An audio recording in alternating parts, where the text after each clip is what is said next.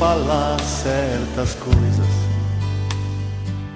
que o coração não diz.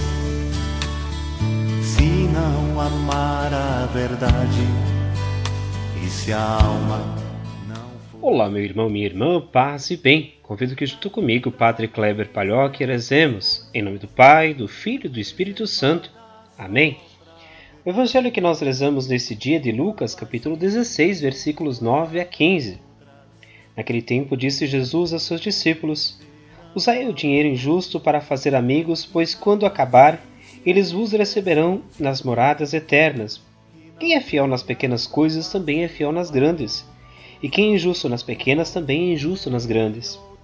Por isso, se vós não sois fiéis no uso do dinheiro injusto, que quem vos confiará o verdadeiro bem? E se não sois fiéis no que é dos outros, quem vos dará aquilo que é vosso?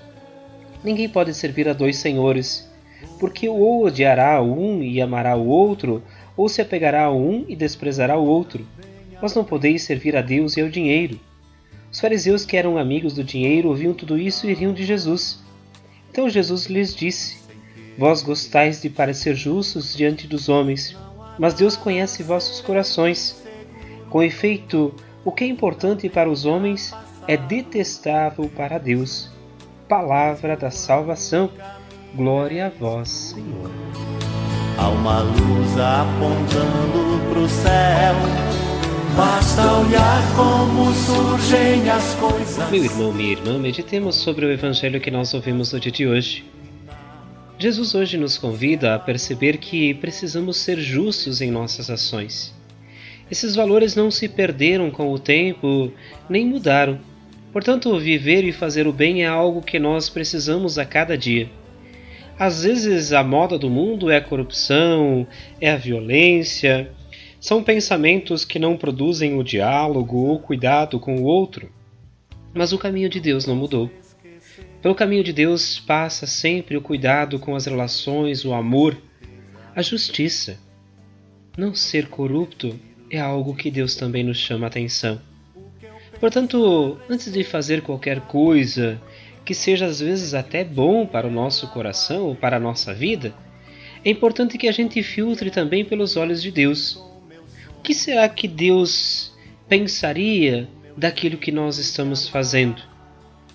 Não precisamos que Ele nos vigie. Precisamos compreender que o nosso coração precisa ser melhor. Precisamos construir um mundo do bem. Rezemos. Ave Maria, cheia de graça, o Senhor é convosco. Bendita sois vós entre as mulheres, e bendito é o fruto do vosso ventre, Jesus. Santa Maria, Mãe de Deus, rogai por nós, pecadores, agora e na hora de nossa morte. Amém. Que Deus os abençoe, guarde e proteja, Ele que é Pai, Filho e Espírito Santo. Amém? Meu abraço de hoje, meu irmão, minha irmã, vai para Xanxerê, para Bom Jesus, será alto e modelo. Um grande e fraterno abraço para vocês, para todos que rezam com a gente no dia de hoje. Desejamos também, em especial, um bom final de semana, se possível, vá à celebração e nós nos encontramos na próxima semana.